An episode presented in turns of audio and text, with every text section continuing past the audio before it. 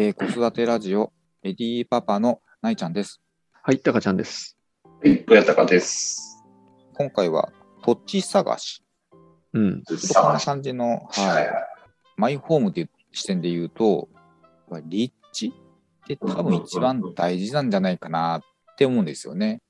うんでまあ、これもね、何を優先するかっていうのは、まあ、それぞれあると思うので、経験談を話していければなと思ってるんですけど、はいうんまあ、ないちゃん的にはですね、実家に近いです、うん。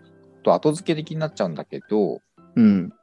生まれた時からこの地域に住んでますっていうキャラにしたいみたいな、そういうとこがあって、うん自分の中で。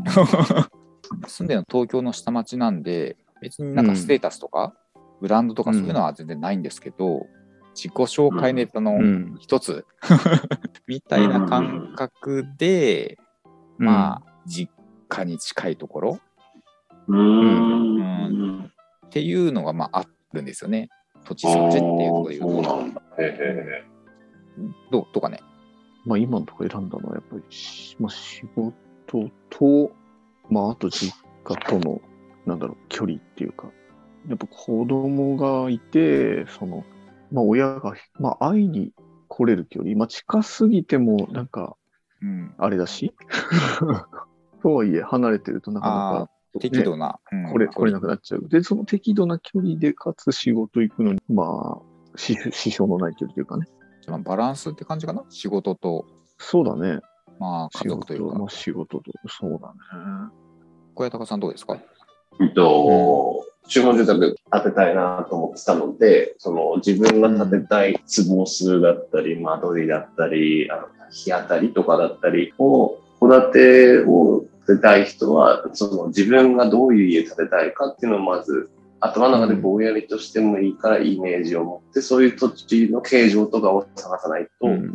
ダメかなって思います。でなんですけど、すごいわがままなんですけど、お酒飲みに行ったりとか結構したい人だったので、中その繁華街に近めのところ、それこそ駅の近めのところの土地をなおかつ探そうとしていて、結構多分ハードル高い感じで探してました。なんですけど、やっぱり個人にそういう土地が空いたよっていう情報がなかなか降りてこないので、あの自分が欲しいなと思ったところ散歩したりとかして、あそこ土地空いたなとかって思ったら、不動産屋に聞きに行ったりとかして、うん、とかっていう探しで土地探しのをしてましたかね。なのでさ散散歩って感じですよね。うん。ね。うん土地探し、もう自分の足でしたってことですよね。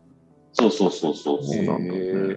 それすごい。田舎なんで、やっぱり、あの、車とかで走ってると、あそこあいああれ？空いてるとか、ああそこうん開き始めたなとか、なんか壊してんな、今、とかってわかるんですよね。どっちかというとあれですね、なんか生活をイメージして、それをなんか土地に当てはめるというか、それに似合った見合った土地探しって感じですよね。うんうん、いいと思います。そんな感じですよね、今ね、聞いてるとうね。ん。そう、だから人によっては、職場に近い方がいいって人もいるでしょうし、さっきナイちゃんとかタカちゃんみたいに実家に近い方がいいとか、実家からちょっとだけ離れた方がいいとか、そういうイメージとかゴールとかがあると、あの、自分に合うものを見つけやすくなるのかなって思います。うん、私の場合、間取りというか、そのイメージ、生活のイメージをあんま持ってなくて、ええうん。そう、とりあえずここの、うん。まあ、土地で、まあ、そうか、もともと実家に近いんで、そうか、イメージはできてたのかな、うん。逆に言うと、うんうんうんうんこんなもんだろうみたいな、そうそうだよね。ね、考えなくても今の引き続きだから、うんうんうん。ううん。ん。今の生活が何そも変わんない、の前住んでたとこと近いもんね。うん、っていうことも言えるかな。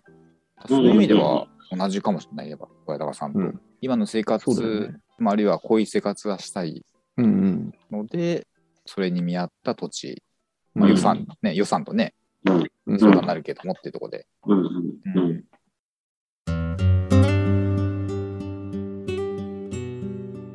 二人に聞きたいんですけど、うん。うん。子供がその時いましたか、あ、いたね。うちにいた。うちもいました。いた。なんかそういう子育て環境みたいなあところってあ。ありました？それもあると思う。あるかうん、あ私ある、ある、あ生まれると思。から考えたっていうのはあると思うね。うん。だから私はあの子供が生まれる前にうん。家を買ったんですよ。そうだね。う そうだそうだ。でこっちに引っ越してから子供がまあ、うんできたというか生まれたので、うんそれでうん子育て環境みたいなところは正直そこまでイメージできなかったんですよね当時は。なるほど。うちの場合は、えーっと、まあ、田舎なんで、大体この学区のエリアだと、次、中学校、高校で、次、高校、高校で、その公立の高校で、こう、偏差値のレベルとかが一応あって、まあ、そういうのを重視したい人は、なんかそういうエリア選ぶとかっていうことあなるほうん。あったりとかするんですけど、うちは新築の前に住んでたアパートのエリアの小学校でいいかなと思っていたので、まあ、大体この辺かな、もしくは隣の小学校かなぐらいのことぐらいしかうちは考えてなかったんです。まあ、子だからちゃんと供、うんうん。まあ、子供がいたから、まあ、条件として考えたのは、うんまあ、近くに病院があるこうと。んうん。あ具体的だね病院か。そう、し病院小児科とかそういうことかな。まあ、小児、まあ、うちの場合は総合病院が近くにあるんだけど、うんまあ、もちろん小児科、うん、小児科があるところ、なんかあった時にすぐ行ける。のがいいなと思ってて、あのーまあ、特に車通りが少ないところを選んだ。うん、まさに今、うちのところなんか本当に、まあ、車なんかほぼ通んないような。ああるよね。うんうん、ちょっと子供がね、やっぱ小さいうちは結構わかんないで飛び出したのもあるだろうから。そうするとやっぱ子供優先にやっぱなるんよね。なんか自分たちの都合、まあ都合というかね、まずは子供がまあ住みやすい、育て育てやすい、そういう感じなのかね、やっぱね。そうだね。まあ、奥さんもやっぱり結構その辺は気にして選んだかなと思う。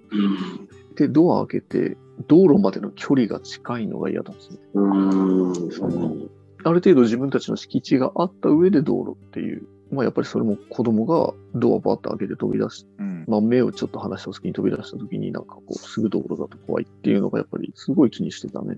小屋高さんに聞きたいことがあるんですけど、リモートワークうんうん。多いと思うんですけど、当初のことと変わったことみたいなのありましたかねと思ってて、ううんうん。ちょっと都市部か郊外かみたいなところで、うん。まあ、リモートワークによってね、あんまり関係なくなってきたっていうところがあんのかなみたいな。うん。ね、で話聞いてると、まあ、できれば都市部というか駅地下ううん。うん。うん。ありかなっていう話をちょっとああったと思うんですけど、うん。そうっすね。うーん。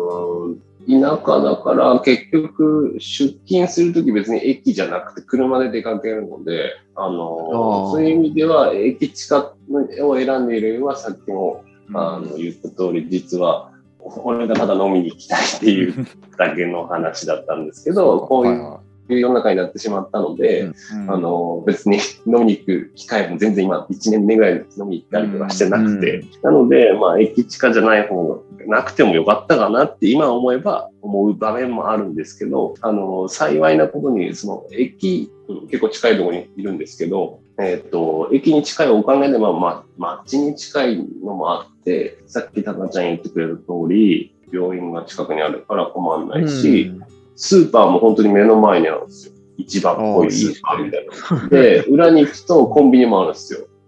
で、目の前郵便局なんですよ。でっかい郵便局があるんですうん。とかっていうところもあるので、まあ、来てみてよかったかなと結果思います。あとは、まあこれ資産的な話になるのかもしれないですけど、駅に近いとやっぱ土地の値段下がりにくいよねっていうのが昔からは言われてて、これからどうなるかわかんないですけど、リモートは、それこそリモートワークなんで別に駅近くなっても関係ないっていう話になってくると思うので、うん。なので、駅近は多分、みんな駅近駅近って言うから、言う、言うだけはあるのかなって思ったりもします。やっぱそう、うん資産性みたいなところですよね。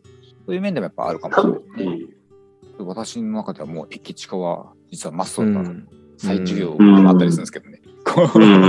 なるべく駅都近で会の人は絶対駅ないからですよ。なんかあんま近すぎるとなんかこう、なんだろうな、うるさい、ね。夜中までにうんなんか賑やかそうだな、みたいあ、うるさいうるさい。